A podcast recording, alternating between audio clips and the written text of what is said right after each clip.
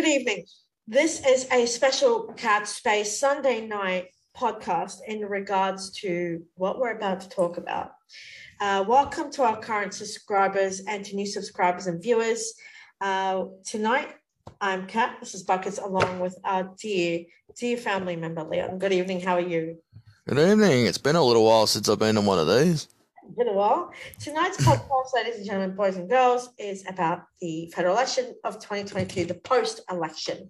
So as we saw what happened is yesterday, for the last month, 2 months, 3 months, we've seen Scott Morrison, who was our Prime Minister, versus opposition leader, who's now our Prime Minister, Anthony Albanese, campaigned long and hard and arduous with their teams, who would come out victorious, who would be Prime Minister.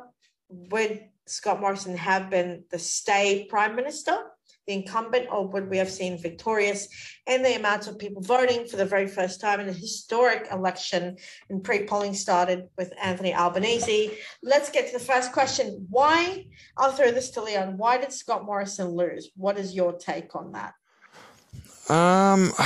That's an interesting question. I think what we're dealing with is probably maybe we can say John Howard factor or something like that. When he was the Prime Minister back in 1996, and he obviously was the Prime Minister right up until 2007. So he held on to that seat he held on to the Prime Ministership for 11 years before eventually it was just okay. It was time to go. I think we were looking at the case where the LNP had held power for what, 15 years now? I think it might have been 15 years or 9 years or something, whatever it was.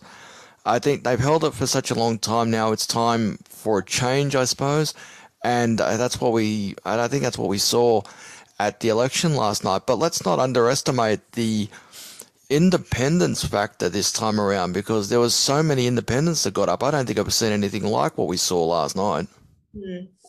What about you, Buckets? We've obviously seen, and Leon, we've obviously seen the two preferred parties with the Teal independents, with, we've seen Kevin Rudd campaign alongside, Andrew Charleston, Anthony Albanese. We've seen John Howard campaign for Scott Morrison, Josh Frydenberg and Peter Dutton. What's your take on why he lost? Look, there is a lot of reasons why he lost, but I think, to be perfectly honest, I think, and I hate to say this, is that I think the one thing that Scott Morrison was probably COVID, because I knew that even before the election started, that any Prime Minister that had to deal with COVID would struggle. Mm. And Scott Morrison struggled. He really did. I mean, you had everything from the lack of vaccines that were coming in, even though we are technically vaccinated, but the fact that we relied on Labor ex-Prime Ministers to buy vaccines for the Australian people because there simply wasn't enough to go around. There were also things like lots of cuts that were cut on things like Medicare. There were car park riots that were happening. There were scandals. There were sex scandals. There was lots of budgeting scandals. Everyone was losing their job, which is crazy because a normal Liberal government really sticks up for business, or at least traditionally sticks up for businesses. Unlike every other period of time, with the exception of World War II, where we had a massive financial depression, this is really one of the very, probably the most modern times where every Australian household has felt what it's like not to have an income, not to have a job, not to have stability, not to have enough food. And that's really, really, really scary for everyone on a global scale.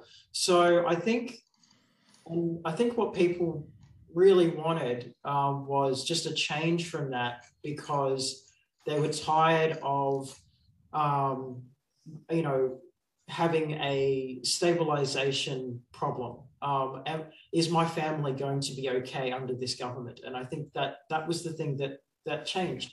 And so that's why I say to a lot of my friends and family that this election wasn't really so much about what they could gain, but more about what they actually lost. People lost their houses to fire floods, and people lost their jobs, and people lost their family members. There was a lot of loss in this government, and I think that that pretty much, that was the change. That's why there needed to be a change in government. I think if there wasn't so much loss, we would probably still be under a Liberal government. Sure. You did mention, hang on, before that, you did mention former prime ministers securing vaccines. That has been disputed by Pfizer themselves, not Kevin Rudd's actually.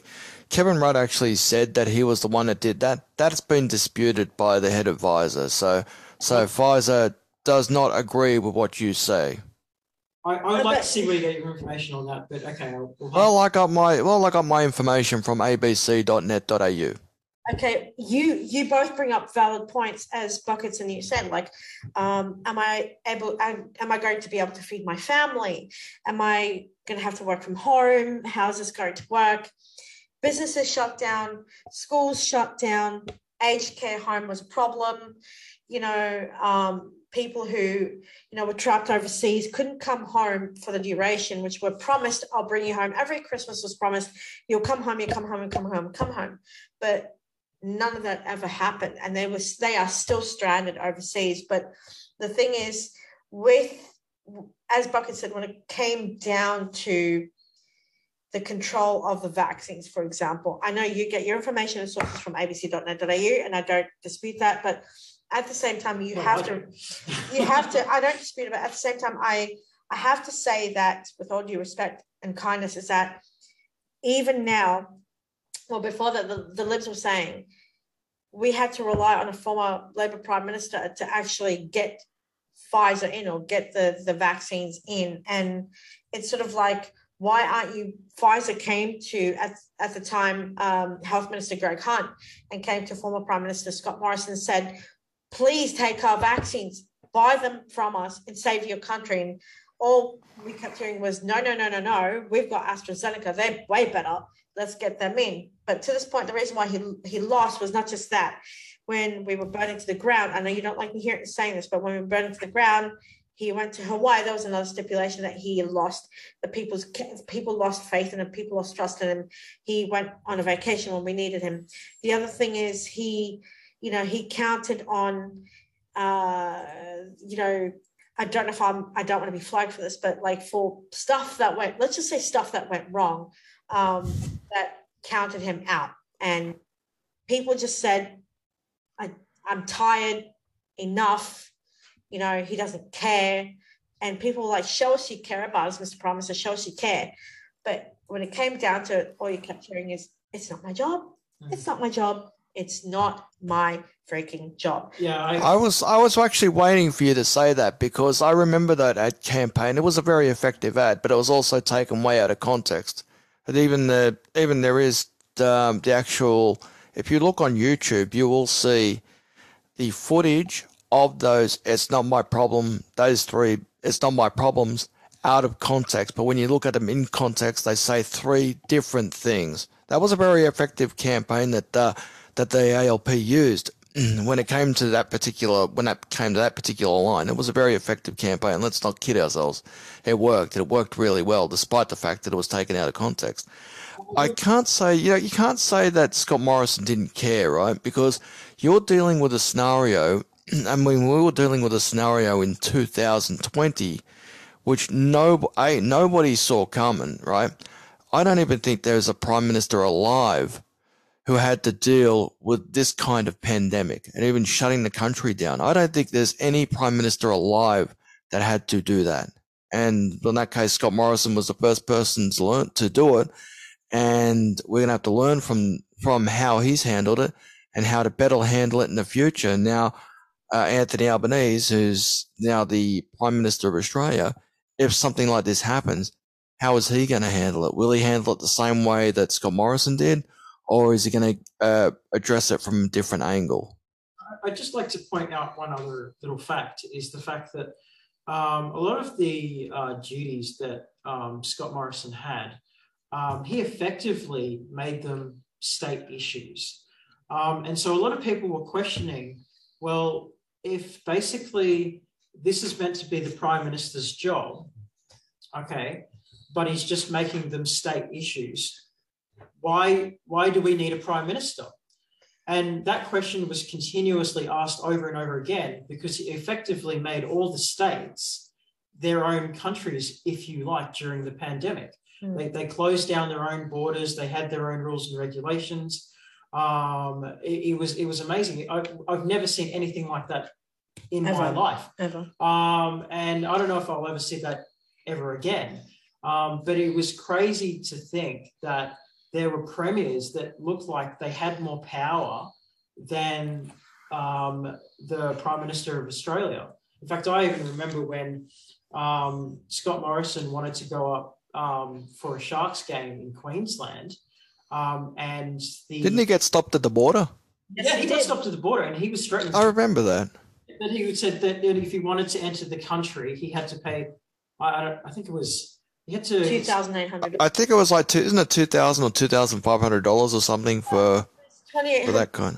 It was $2,800. And he had to basically stay in isolation for 28 days. Now, that would never have happened in any other previous government ever. But it happened under this government, where you've got one premier literally standing over a prime minister.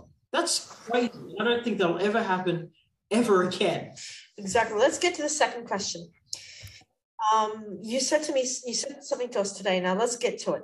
With the rise of the independents, are the Australian people losing faith in the two major parties? How definitely. They're definitely losing faith in both parties, in both major parties, I should say, both the ALP and also the LNP, because the independents not only took seats off the LNP, they also took seats off the ALP as well. And so did the Greens, to be honest. The Greens actually took seats off the ALP as well. So what we are seeing is the independents, is the real rise of them. We're seeing a real rise of the independents. How many seats have they got secured now? 15, 16 seats or something like that? Together, 16 seats. Yeah, so... What the major parties need to do is to, instead of just disagreeing with each other for the sake of disagreeing with each other, right, work towards a common goal, and that's just to better the country, instead of just sniping at each other for the sake of sniping at each other. Because the more they do that, guess who comes through the middle? The independents do. Hmm. Same question to you, Buckets. With the rise of the independents, are the Australian people losing faith in the two major parties? I think they are. For example, Christina Keneally went over to, I can't remember where she was representing. Fowler. Fowler, that's right. And she was trying for the seat of Fowler. And now, she should have won that seat. However, the independents believed that she basically didn't best represent that town. And as a consequence, the independents took over. And they effectively ate her alive, saying that, you know, she's not a local, she's not one of us. And I think that might have something to do with perhaps her accent, because she has an American accent, even though she's an Australian. But the thing is, you know, she has bopped around in several areas. I mean, she used to be in Hunters Hill. She was in another area as well. She doesn't actually just stay in one area. She's actually been in three. Mm. So, didn't she try to go for the seat of Benelong one year and didn't get that either? She did, but something went wrong, and her campaign went belly up, and as a consequence, might be the personality issue. I don't think the fact that she's American to the reason why they hate her. No, I don't think that's the case. Because we do have certain New Zealanders who had to give up their New Zealand citizenship, aka Barnaby Joyce, who romped it home. I think it was in the seat of New England or something along those lines. He romped it home last night of the election, and he made no bones about it. He does not like these independents. So whether or not he likes them or not is it's irrelevant now. They're in now, and they're going to cause a lot of headaches for these major parties, even for the Nats, even for the Nats who traditionally represent the country. For me, I also agree that, you know, being Australian, we're losing, the Australian public is losing faith in major parties. That's why, let's break this down, okay? What we saw last night in my lifetime, and I'm sure Bucket's lifetime, in your lifetime, we've never seen such a tight-knit race and such a historic moment for teal independence, for independents who don't belong to any major parties. For example, you had the teal independents, you had the Greens, you had the UAP, you had One Nation, you had all these independents who, you know, although Clive Palmer, Craig Kelly lost out, although Pauline Hanson was just beaten in the Senate race, now officially went to the Greens, which I read today, I believe, or I heard, I believe, and now the teal independents. This never in our lifetime in a whole has never, ever, ever seen independents rise to the challenge of becoming a local member in their community. And I believe that the Australian people, the Australian public have said, these people I will not vote for them. They do not suit my needs. They do not suit, you know, how I feel about things or what I want done. So therefore, I will vote for my local independent. And I'm hoping and praying and asking these independents to join forces and make those 3 years, because if they make those 3 years, it's not going to be Liberal and it's not going to be Labor. And it's not going to be One Nation, and it's not going to be the United Australia Party that's going to win the next 3 years. It will be, we will see the rise of a new independent as Prime Minister-elect, whether that's a male or a female. Well, you did mention the UAP and also the teal independents. Now, if I read it correctly, didn't I think Simon Holmes a Court spent like $12 million or something on these teal independents just to see how they would go. I understand that that Clive Palmer, he tried to spend up to $80 million just to try and get a United Australia Party member in. Didn't get any in. So I think people are now resenting the fact that, you know, that Clive Palmer, he only seems to put his head up when there's around election time, when there's an election coming up. So apart from the past 3 years, when was the last time you heard the name Clive Palmer, apart from when he tried to sue the Western Australian government? I didn't remember hearing much about him in the last 3 years. That was the only time I heard about him, at least for the last 3 years. And then the United Australia Party wanted to come back in, try again. They spent just as much money as they did last year. This time they didn't get anything in. Exactly. Even Craig Kelly lost his seat, I believe. It's crazy that the United Party spent the amount of money that they did on advertising and songs. And I have to admit that those songs were quite catchy, right? Oh, yeah. And I was writing my own lyrics to them like I like it. But it's actually amazing that those teal groups, right, they only spent $12 million on their campaign, which is minuscule compared to the major parties and what they were spending. I mean, that a hole in a bucket ad, that must have cost millions to make. As annoying as it actually was, yeah, that would have cost millions to make. I heard a remix or something. I think it was on Today FM or I don't think it was Today FM. The Kyle and Jackie O show, they actually played a remix of that particular song, and they turned it into like a dance ball thing. I need to find that one just to play it on one of my shows or something. That'd be hilarious to do. Now, just before we move on to the next question, the only thing I want to say is, as I said, I'm asking these teal independents to come together to build on their community, build on the promises that they've done, and for Labor and Liberal. I'm asking them, rise. And when you rise proudly, because if in our lifetime, this is 2022, the next election is 2025. Now, my prediction is, will there be a Labor? Probably not. Will there be a Liberal? Probably not. Will there be a teal? Here's the kicker. Will there be an independent? Now, independents can be powerful. People see them as weak, but they're not that powerful. The thing is about the independents is that this is why they're so dangerous, right? Is because if the Teals get in, or any independents get in for that matter, and there's a hung parliament, that's when it gets really, really, really dangerous. So last time we had a hung parliament, we had Pauline. In 2010, wasn't it? Yeah, we had Pauline Hanson in, and she was part of that hung parliament, which means that the Labor Party and the Liberal Party both had to pass, or at least try to pass, very racist laws to be put in place in order to get some sort of balance of power back to run government. And it was crazy that both parties did not want to make a deal with One Nation, but they were pretty much forced to, because if they didn't, then they just simply couldn't be the Prime Minister of Australia. And this is where Tony Abbott didn't want to do it, but was forced to do it. But again, Tony Abbott didn't actually last long as a Prime Minister, and he was booted out rather quickly.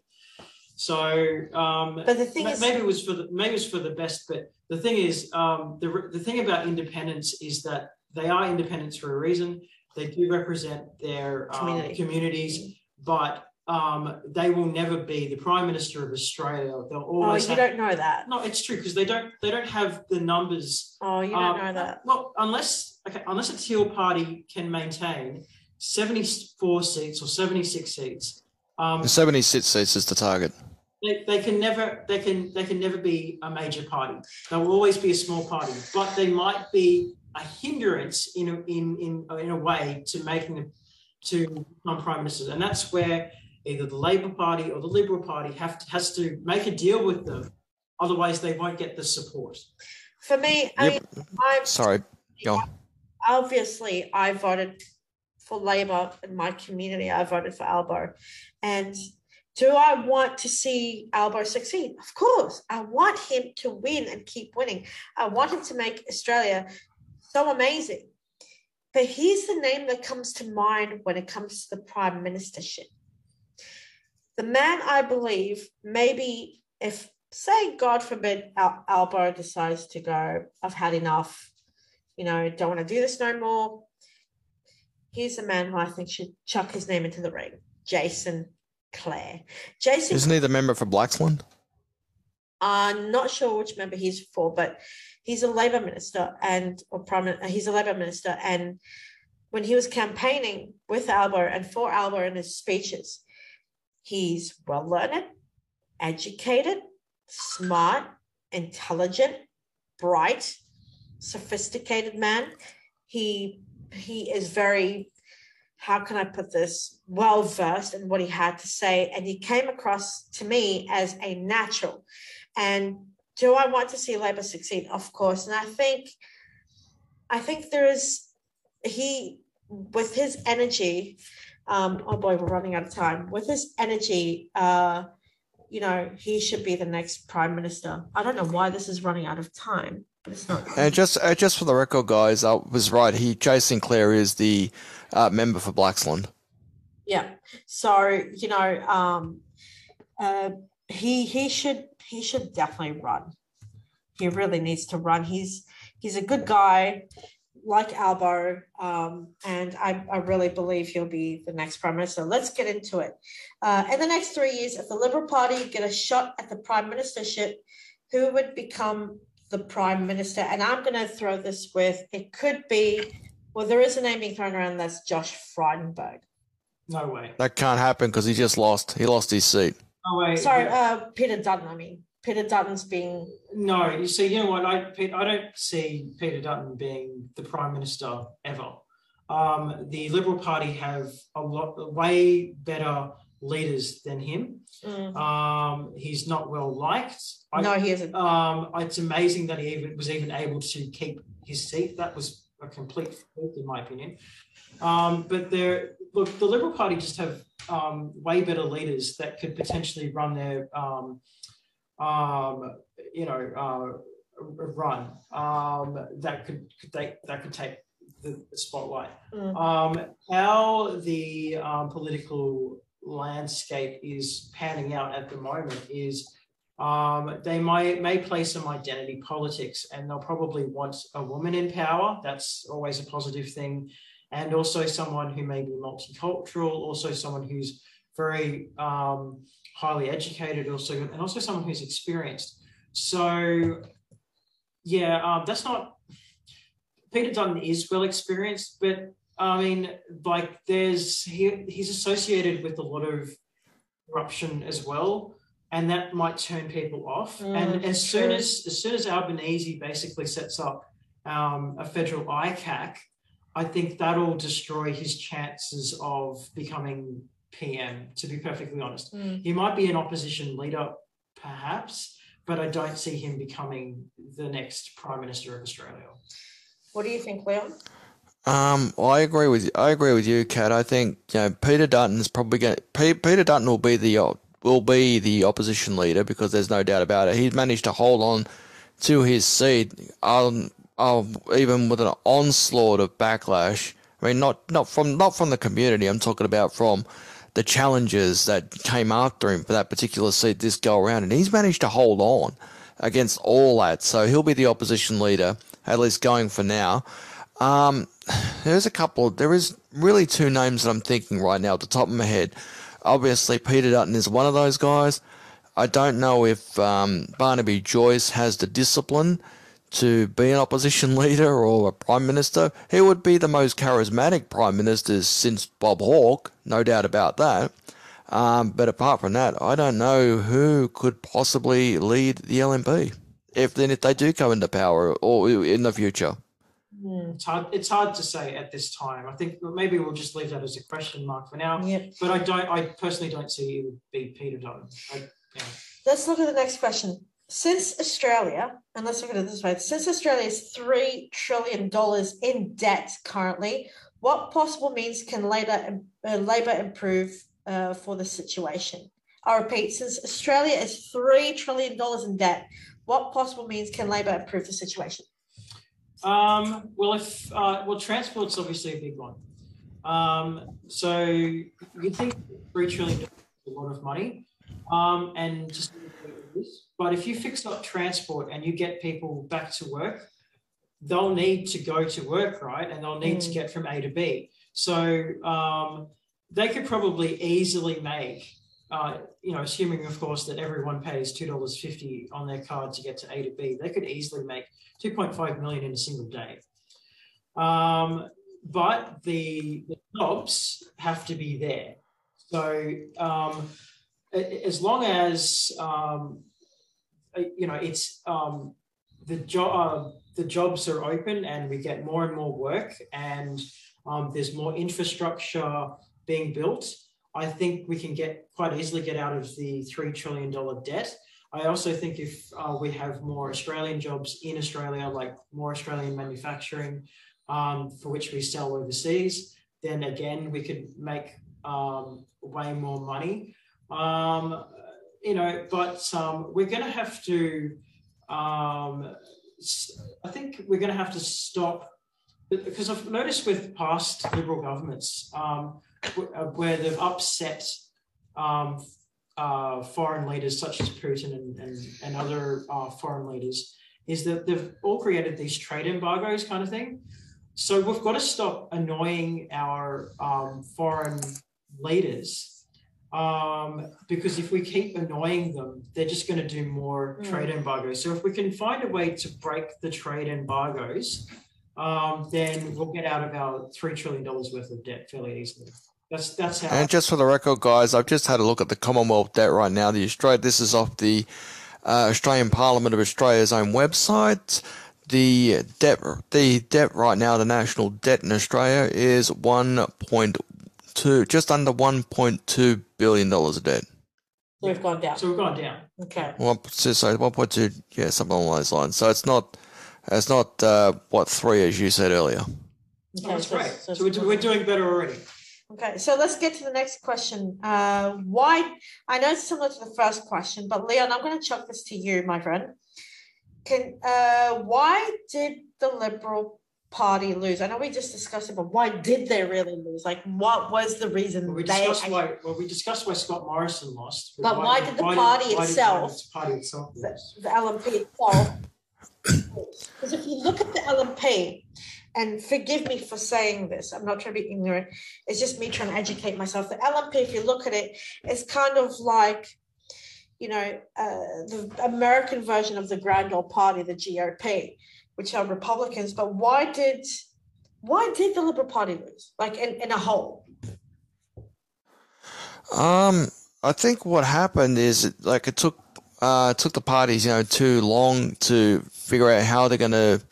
I think, I don't know, to be honest, I really don't have an explanation for it. I thought, you know, I'm thinking, as I said at the start, I think the fact that, you know, they'd been in there for God knows how many years, and I'm looking at it as the John Howard factor, you know, well, not as a negative, but John Howard was the Prime Minister from 96 to 2007, so it's a long time in Parliament. It's a long time, you know, for one party to be in power for. So I think that's probably one of the reasons. I think another one of the reasons is the rise of the independents, as we have been mentioning throughout the show.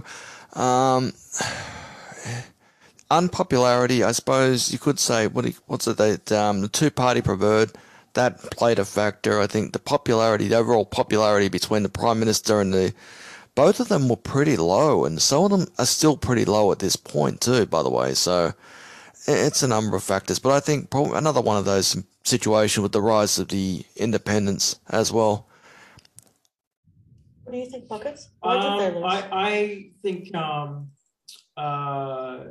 maybe character had a lot to do with it. So there are a lot of, when Scott Morrison and also the Liberal Party were faced with a lot of problems and situations that were going on that were quite close to people's hearts. A lot of the time, Scott Morrison would joke about it. I'm sure he didn't mean it. Like, I'm sure he meant it just as a joke, but a lot of people took that to heart. And so I think one of the things that was missing was empathy. And so when you have a situation where people have lost their homes and they're flooded and they're living in poverty and whatever, and he's just joking around and stuff and got no empathy whatsoever, that would have been a big, big, big problem for which the Labor Party could have just used as fuel to the fire. Mm.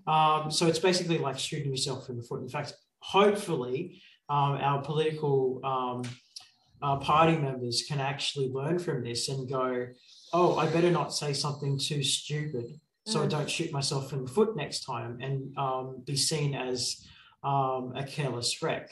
And I think that was one of the reasons why they lost. So it could have easily been identity politics, but I think it was just a really, really tough time for everyone, and everyone needed a leader, and the Liberal Party just wasn't that leader. Even getting rid of someone like Gladys Berejiklian. Yeah, I think it probably would have been charisma problems and lack of empathy that probably did it. And when everyone was looking for a leader, Scott Morrison probably wasn't there enough, you know. So, and look, disease and famine and everything that goes with it are serious issues that everyone had to deal with. And as a consequence, we needed some strength and stability, and we just weren't getting it from the Liberal government. But I will say, when we had like a proper leader like Gladys Berejiklian, even though she did bad things in the past, you know, the fact that they got rid of her over something that happened 10 years ago during the worst period of time, when we really needed a decent premier. I mean, again, a lot of people were really upset about that in New South Wales, especially when she was doing such a good job protecting us from COVID. Here's what I think of why they lost, and you both have raised some valid points. Why I think they lost is because there's been so much infighting in public, you know, and the infighting got to the Australian people, got to the Australian public, and everyone thought that it was like a high school battle between, you know, the popular guy or the popular boy, head boy of the school versus his clique, who his clique kind of got, kind of, you know, saw him, you know, as, you know, this person like this person, and it just got to a point where the Australian public has said, why should we vote for these people? It's like a high school clique. It did actually feel a lot of the time like two boys were fighting in a schoolyard. And I think the Australian people just got sick of that. And when it's bad enough when you're fighting the opposition, but when you're fighting amongst yourselves, that is not a good look. And that happened all the time in the Liberal Party, the time. Actually, it happened also in the ALP around 2010 and 2012 as well, with the Rudd-Gillard-Rudd situation. That was, I'll tell you what, one thing that we haven't talked about, and it's actually a very interesting point, right? Obviously, we've got to give credit where it's due, because Scott Morrison actually went through the whole term from start to finish, still being the Prime Minister. You know the last Prime Minister to do that? John Howard. John Howard, exactly. From, 03 to 07 or whatever it was. But apart from that, there was just like a revolving door of Prime Ministers. Obviously, when Kevin Rudd came in, then Julia Gillard came in and knocked off bloody Kevin Rudd. Then we saw Kevin Rudd, Julia Gillard, Kevin Rudd. Then we went Tony Abbott, Malcolm Turnbull. So that was five. That was five. And then, Tony Abbott, then Malcolm Turnbull. And then we had Scott Morrison. And Scott Morrison is the only one out of those last four, I should say four because I mentioned Kevin Rudd twice, to actually gone through a whole term. So I know in the UK, it was mentioned in the UK about the Australian politics, how much of a joke it had become in those 10 years or whatever it was. But it's nice to know that there was one Prime Minister who stayed from the time he was elected to the time he got booted out. Yeah, but you could argue why exactly that was. I mean, it got so bad to the point where Scott Morrison was using COVID as a reason why people shouldn't go to Parliament. And that was crazy. Say, oh, no, Parliament won't be happening today because it's too dangerous to have you... Never said that. I think not. It actually was said and it was done. And people were questioning about why we weren't having as much parliamentary time. In fact, this was the one time where the ABC didn't get nearly as much question time in for ages, for like 9 months. When they finally did get, a word in or were able to replay question time, it was like, okay, we're only allowed in now. So there was the big question about why the ABC weren't allowed to film question time or have a show called Question Time for ages. And that was purely because Scott Morrison kept saying, sorry, guys, COVID, you can't come in, it's too dangerous. You could say that same argument for all the state premiers as well. There was no parliament during COVID because of the state. The states were also locked down as well. So there was no parliament during that whole period of time as well. So this is that's not just a federal issue. That was also a state issue. Right. I remember this. And what's his name? Daniel Andrews, who is the state premier of Victoria. There was no parliament there for God knows how long. And he'd locked that part of the country down for God knows how long. They call Disneyland the happiest place on earth. Victoria during the pandemic was the most lockdown place on earth. 265 days to be exact. Yeah. Melbourne got it down, not to admit. I did. Next question. Will Labor need to consult with the independents to have a government or to form a government in their own right? Leon. I think they have got enough right now to really just do it themselves. Oh, so right now they're on 75, okay? Just for the record, the ALP as of 8:55 p.m. on Sunday night, which is when we're doing this, they are sitting on 75 from 76. So they only have to deal with one. So they'll make a deal with Adam Bandt. They don't even need the Teals. They've already got Adam Bandt. So they've got Adam Bandt there. There's your 76. So they have enough. They have enough for a majority in their own right. They don't need the independents. They can do whatever they want to.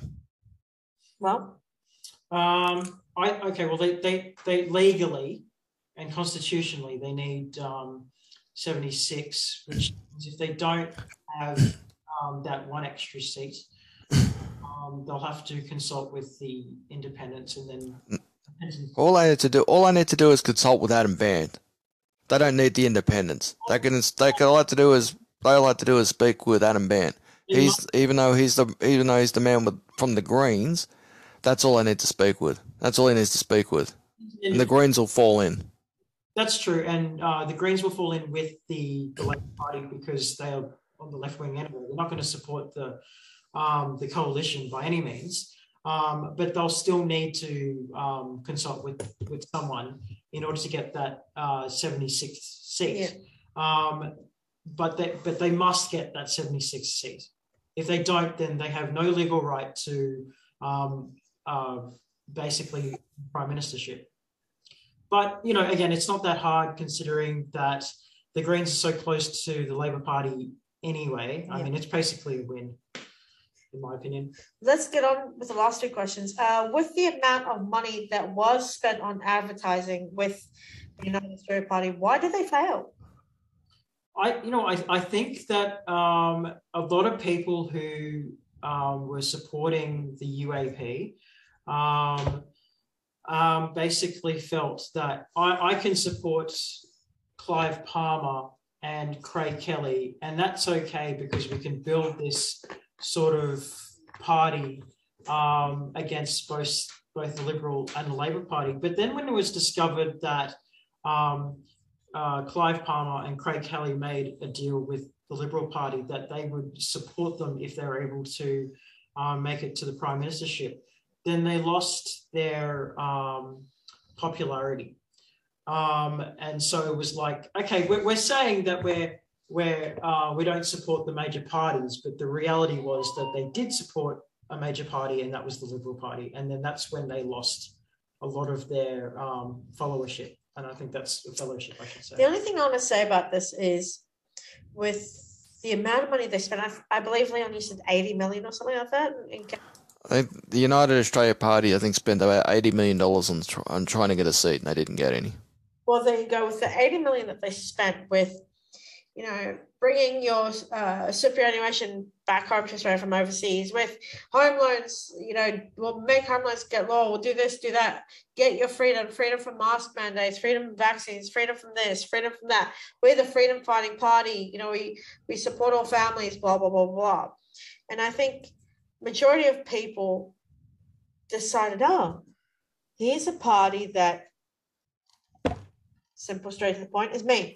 Yeah. Why should I follow the other, you know, suits and not be sure where or why I should vote? But oh, Craig Kelly, Clive Palmer, they really sound like they're talking to me. I must, you know, I believe in their policies. They're talking all right, but they're talking through their A, and need I say more? Need I say another letter? Of course. But the thing is, a lot of their policies were just purely unrealistic. I mean, if you wanted to just say they did file a policy where there weren't to be a mask mandate, that this 1.5 business would just go away, and everyone was free and whatever. In my opinion, that is a recipe for disaster, because 100% freedom means 100% anarchy. Mm. You cannot lead a government with anarchy. It's just not going to work. So I think they all had hidden agendas to get all sorts of tax rights and whatever. And even though they kept saying, hey, we're for your best interests with freedom and all sorts of stuff, I think it was pretty much a lie from the beginning. And hopefully enough people actually saw that to go, yeah, this is bullshit. Excuse my language. Last question. And I'm going to throw it to the both of you before I have a final say. Is Anthony Albanese another Gough Whitlam? To an extent, yes. I think a lot of his policies are very similar to Gough Whitlam. He wants to put more money in Medicare. than ever before. He wants to have free education, just like Gough Whitlam did. Help in the aged care. But here's the question is, will his Governor General sack him like Gough Whitlam? That is the number one question. Well, we don't know. We haven't allowed our new Prime Minister. Speaking of our new Prime Minister, we have to say from the bottom of our hearts, congratulations, Anthony Albanese. We knew you could do it. Here's to your up-and-coming 3 years. We hope you do really well. We're very proud of you. Congratulations to Labor. Congratulations to Labor. But do you think, Leon, is Anthony Albanese another Gough Whitlam? It's hard to say. To be honest, I wasn't alive when Gough Whitlam was the Prime Minister, and also when he got turfed out. So the situation is like, well, only time will tell. Okay, so I agree with you guys. Only time will tell whether or not he becomes a Whitlam or not. But maybe a Bob Hawke even. Is he like Bob Hawke? No, he doesn't. No, he doesn't have the glasses, and I don't think he'll scull a beer just like Bob Hawke used to. Oh, yeah, I think you've got to agree with that. But anyways, before time is up, thank you so much for joining us tonight, Leon. Thanks, Buckets. Don't forget, we are on YouTube. Don't forget to go to YouTube Castaway, subscribe, and then you see the bell. Click on that so you can receive all our content. Thank you for joining us on what was an interesting 24 hours in the federal election. And once again, congratulations to Mr. Albanese and the Labour Party. Good night, Australia. Thank you for joining us. Don't forget, we are on TikTok. TikTok.com/@HelloCatspace5, and we will see you there as well. Good night. God bless and take care. Bye, folks. Bye.